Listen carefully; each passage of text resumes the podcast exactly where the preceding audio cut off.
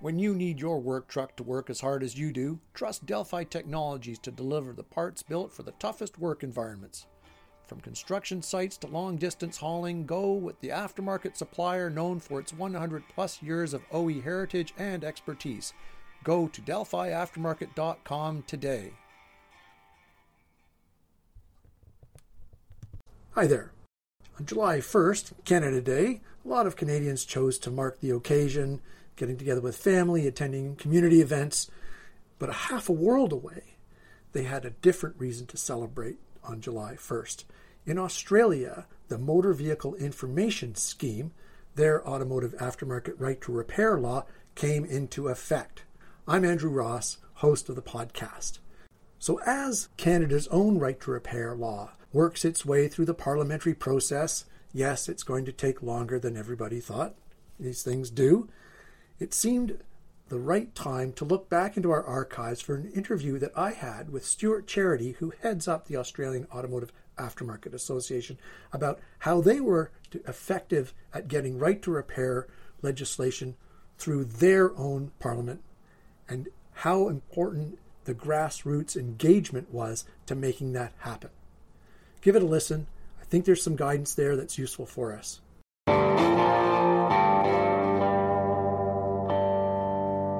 I'm Stuart Charity, CEO of the Australian Automotive Aftermarket Association, and this is the Great Canadian Aftermarket Podcast.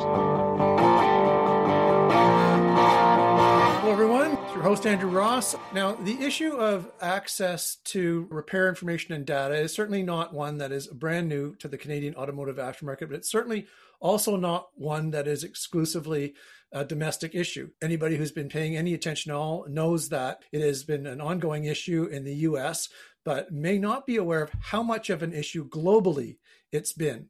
With me today is Stuart Charity. Stuart is the CEO of the Australian Automotive Aftermarket Association, who has uh, just on the verge, or they're just on the verge of a very important milestone, a, a big step in access to information. Uh, I'll let him tell the story about uh, how they got there and where they're at. Welcome, Stuart.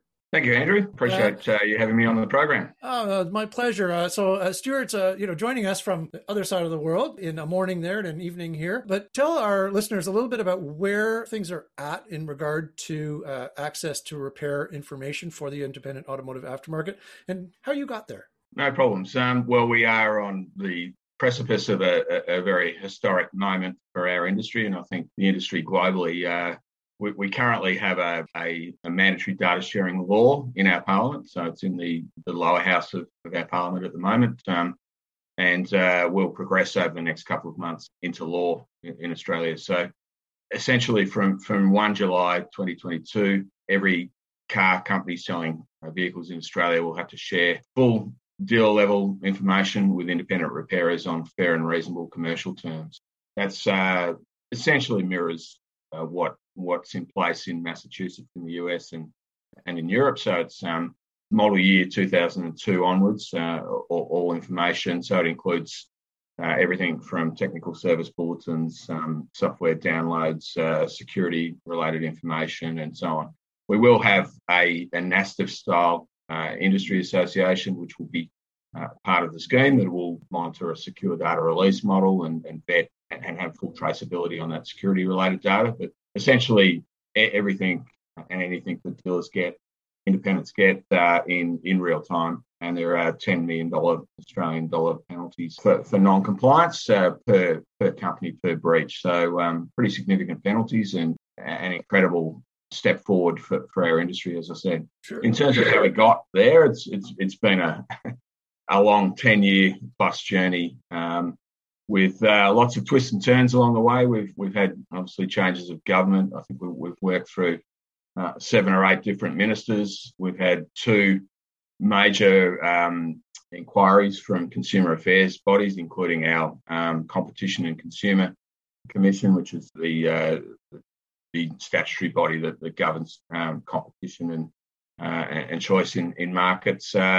And um, we had a voluntary agreement, um, and now this mandatory scheme. So it, has been a long journey, but uh, one that um, has been pretty fulfilling, I think, because we've been able to mobilise the industry behind us. When we were talking just before we went on, you mentioned that this was a really key component, that mobilization of the industry. Talk a little bit about what, what that was and how important that was in getting to to the stage you're at now. Yeah, well, certainly we yeah, we, would obviously met with, uh, parliaments in, in, in, Canberra, so we, would spent you know, many, many, many weeks in, in Canberra talking to, to members of parliament and so on. But um, I think once we got the the, the final ACCC recommendation that that the essentially that the industry wasn't going to be able to work it out itself, and and that consumers were were, were going to be worse off uh, without government intervention.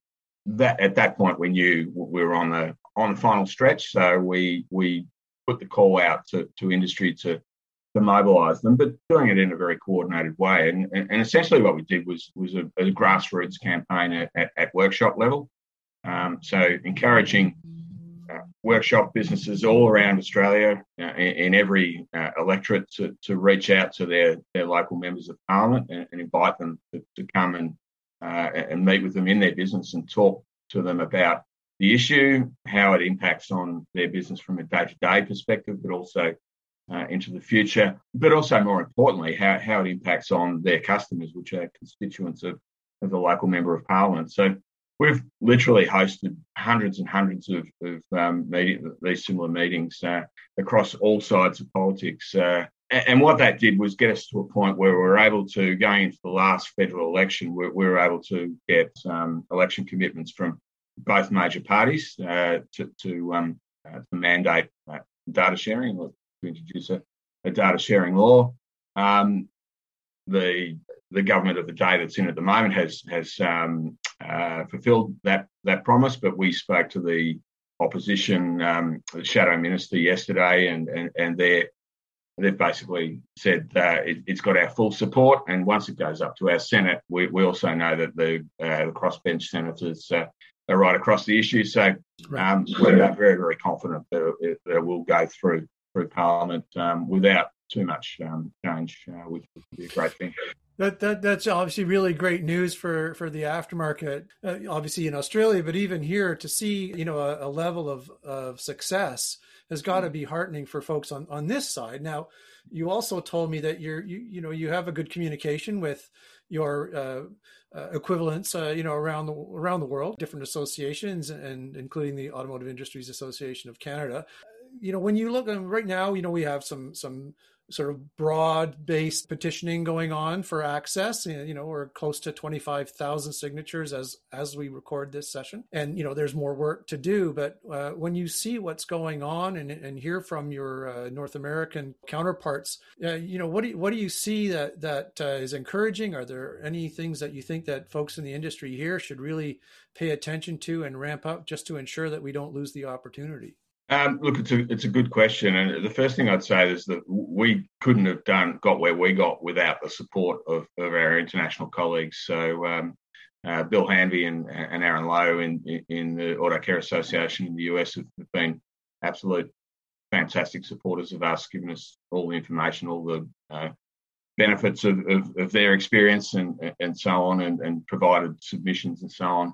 Uh, we have a really good relationship with with JF Champagne and his uh, team at the AIA in Canada, and, and I'm certainly well aware of uh, your situation there, which I'll talk about in, in a second, and uh, and also in Europe, and, and we have regular at the moment via Zoom conferences, but um, we also have re- regular face-to-face catch-ups of, of all the uh, executives of the aftermarket uh, associations around the world to to um, help each other on the journey because um, one of the things that uh, we, we, quickly realised was, uh, given the car industry are a global industry and they operate, you know, it's the same companies operating in in, in different markets. They they operate in very similar ways in in uh, in different markets. So their their their arguments, the way that they try and um, lobby against data sharing and, and, and so on are very similar in, in different markets. So you can you can get almost a forward warning of, of, of how they're going to uh, resist you. Uh, so that that market intelligence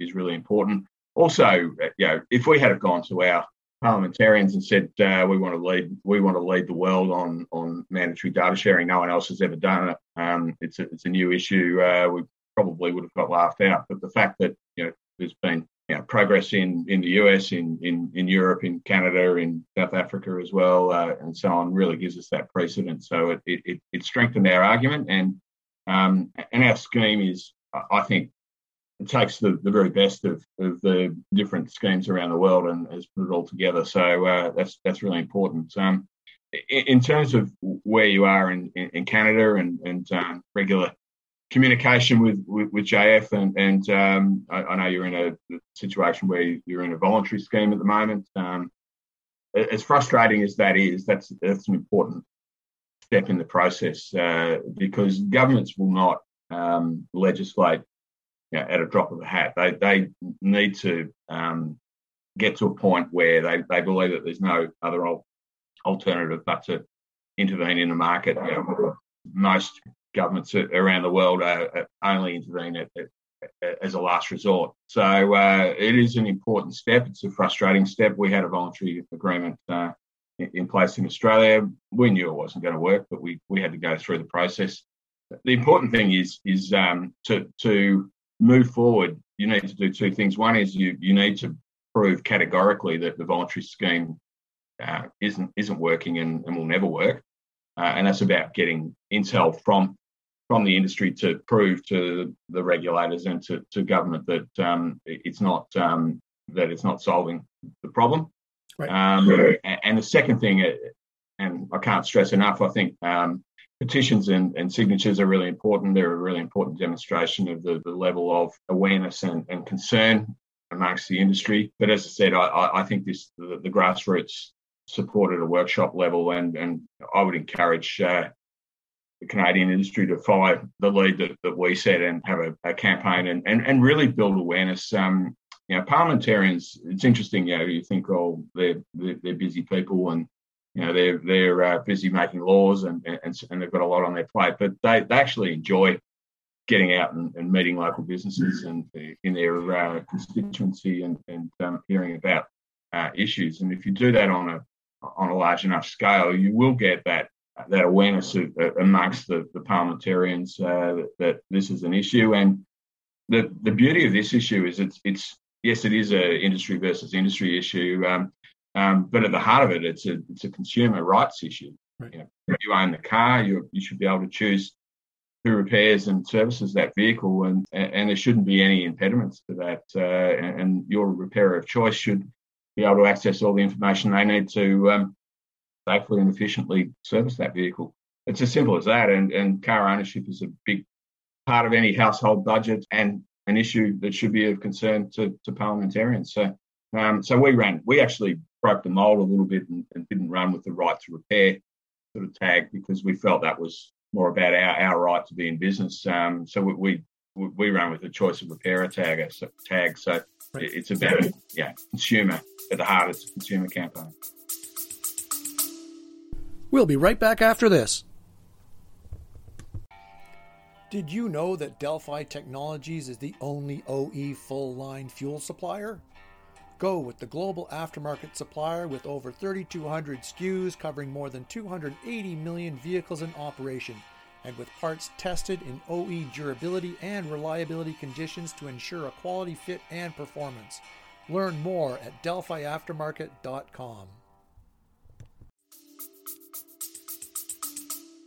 Right, right. Yeah, I mean, there's a kind of a subtle difference, but it's looking at the other side of the kind of coin on on that one. Is uh, something certainly within the messaging, uh, mm. uh, you know, generally around it. Even though you know, often from you know, kind of our side of the desk, we're the automotive aftermarket, so we're talking about the consumers, but we're still from the perspective we're still in the business but to engage the consumer, uh, you know, to, to at least to have them be central to the issue is is critically important. Wouldn't you agree? I agree. Yes, and it's the consumers, but but also the consumer organisations. So we're able to engage the, um, the AAA Australian Automobile Association, which are the roadside service and, and car clubs. Um, we were able to get a number of consumer rights uh, and advocacy organisations involved and, and, behind it as well. So um, that really helps because at the end of the day, consumers need votes for, for parliamentarians as well. Um, so, uh, you know, if enough consumers and consumer groups are, are um, concerned about it, then again, that's another um, another trigger for, for government to act. Yeah, I mean, when we, you know, the research I've seen shows there's a, at, at best, some confusion about uh, the current situation from a consumer standpoint and who has the data and access to the data and actually what constitutes repair data. There, you know, as I'm sure you're aware, you know, uh, surrounding the the uh, recent Massachusetts voted on uh, man, mandate. You know, there was all kinds of fear tactics from the automakers about what sort of uh, by implication that this was you know going to be private data that that was going to put you at risk. Uh, you know, as a as a person, which is of course not the truth, um, but it still plays into that that fear, right? And and that that lack of awareness on the consumer's basis about what exactly we're we're actually talking about here. That's right. That's right. Um, and that I was talking about, yeah, getting intel into the, the, tactics that the car industry use, and and fear, doubt, and uncertainty is is, is number one on on on their list of uh, um, tactics. So yeah, yeah, they, will just keep running. I mean, that that campaign in, in the US was, was crazy. Uh, I mean, the, the situation here is that you're not getting uh, personal data to break into someone's house. Uh, you, right. you, are basically getting fault codes and and um, and other information to be able to um, accurately and, and safely re- repair and service vehicles. I will say with with our uh, legislation at, at, the moment, um, data transmitted wirelessly while the vehicle's in motion is not included. It's not repair and service data. Um, but if an OEM moves across to uh, wireless transfer of, of repair and service data, um, then then independents and dealers are getting it that way. Then the independent repairer will get it that way while the while the vehicle's in the in the shop. Um, but look, yeah, we, we've had the security argument, cyber security, and also uh, security of, of drivers, uh, privacy. The the fact that the car industry are, are wirelessly transmitting data from vehicles and collecting that data at the moment, not telling consumers, doesn't seem to matter. But they're now worried about privacy. Right. they're worried about um, repairers yeah. not being, uh, you know, uh, injuring themselves because they're not trained and and so on. We, we get all of these arguments. Their, their latest one when the when the legislation was introduced was that there's going to be a red tape nightmare and, and that every every car company would have to vet every ind- individual repairer and they'd have to apply to each individual OEM, which is just rubbish because right. um, we we are, we are establishing a, a NASTF style body. The, the car industry have a seat on the board of that uh, that organisation, and and um, one of its key roles is to centralise that vetting process. And we're actually even talking to the NASTF about licensing their their system to, to be able to run, run it in Australia. So um, yeah, we, we've heard all, all, the arguments. In fact, you know, we, we joke that they've got a wheel that they just spin uh, to see uh, which argument they're going to run on, on, any particular day. Yeah, many years ago, I remember I was in, uh, you know, this is uh, many years, probably uh, 20 years or more ago. I, I heard the argument. Uh, I was in Europe at the time at one of the events there, and I heard the argument from uh, General Motors. The reason that they didn't want to release the information and the the the repair data is they were so embarrassed at how messy their computer code was that they just didn't want to tell people how look to see how bad it was. And I was like, come on, you know. Wow. this is really it's because you'll be embarrassed. I mean, was, yes. You know. Uh, oh well, yeah, I, I, haven't heard that one, but I know Toyota were resisting um, uh, technical service bulletins in Australia because there were so many of them, and and they have a reputation as being you know, high quality and un, unbreakable um, vehicles, and um, so that they they were concerned that getting letting the, the extent of their technical issues out, out into the public arena would, would uh, cause reputational damage. So, yeah. Mm interesting. yeah, as you say, you know, it's it's worth a try. And I, I you know, uh, you know, they're they're trying to kind of protect their turf, but but the consumer in the end would lose, right? So I mean, that's really where it brings brings home what the central kind of goal here is is to make sure that the consumer has has the choice, right? Hmm. That's right, and and as vehicles become more um, technically complex, the the level of information access that you need uh, uh, grows, as we know, and and um, uh, this argument that that yeah, if you if you give repairers uh, access to information and tools and, and, equipment they need to work on these modern vehicles, uh, that that somehow um, will endanger the, the technician and or the, the, the car owner is is complete nonsense. Um, you know, I, I likened it to you know trying to um, get fly a plane without the instrument panel on. Yeah, which is more dangerous to have, a, a, a, you know, a, pilot without the information in front of him, or one who yeah. has with the information in front of him. I yeah, that's right. think everybody can do the math on that, right? That's right. Um, so uh, yeah, it, it's just providing a, you know, a, level playing field. So, and you know, we all know that there, there are there are absolutely fantastic technicians in, in the aftermarket. Um, you know, many of them do overflow work from from um, dealerships or, or more complex, uh, um, you know, technical troubleshooting and and that sort of thing. So, I mean, training's training's not an issue. Yes, the, the industry globally has to, to lift in terms of its level of uh, competency and working with these new technologies and, and equipment and so on. But um, yeah, that's a that's a challenge that that we as an industry, I think, are, are, are more than up for. Um, but we need that information. Um, the important thing too is that our, our uh, legislation also mandates that uh, registered training organisations get that information as well. So the training, the training will evolve uh, to to um, to meet the needs of the industry as well. So um, yeah, look, we, we've had we've had all the all the furfies and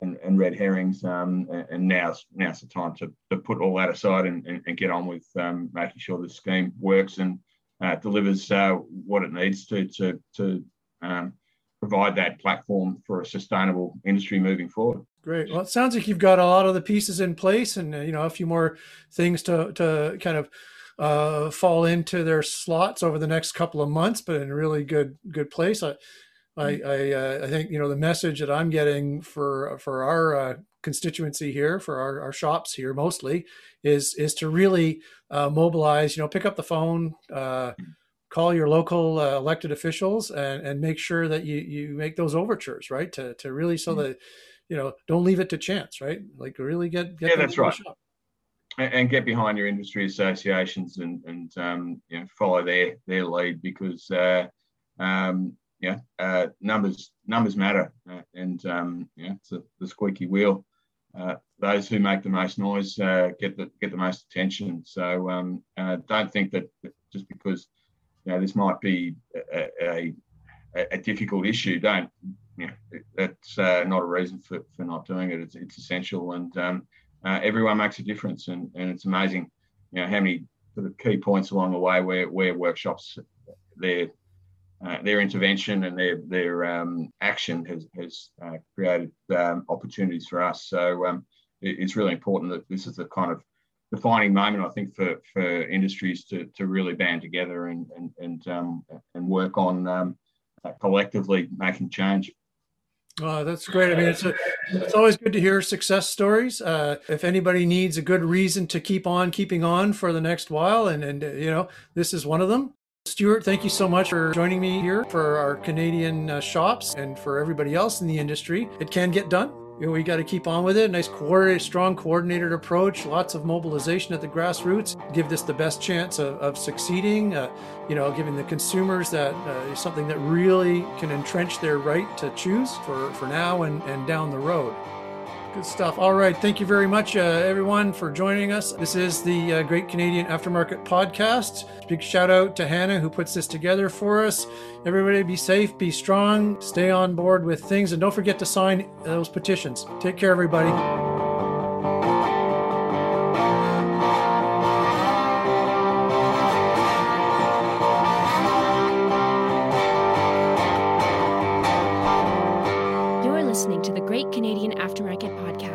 Brought to you by the publishers of Indie Garage and Jobber Nation. Connect with us online at indiegarage.ca and jobbernation.ca, a brand of chat integrated media. Pothole damage to a vehicle's chassis is always a concern, no matter the size or time of year. If the worst does happen, you can count on Delphi Technologies steering and suspension parts to get your customers back on the road again. Learn more at delphiaftermarket.com.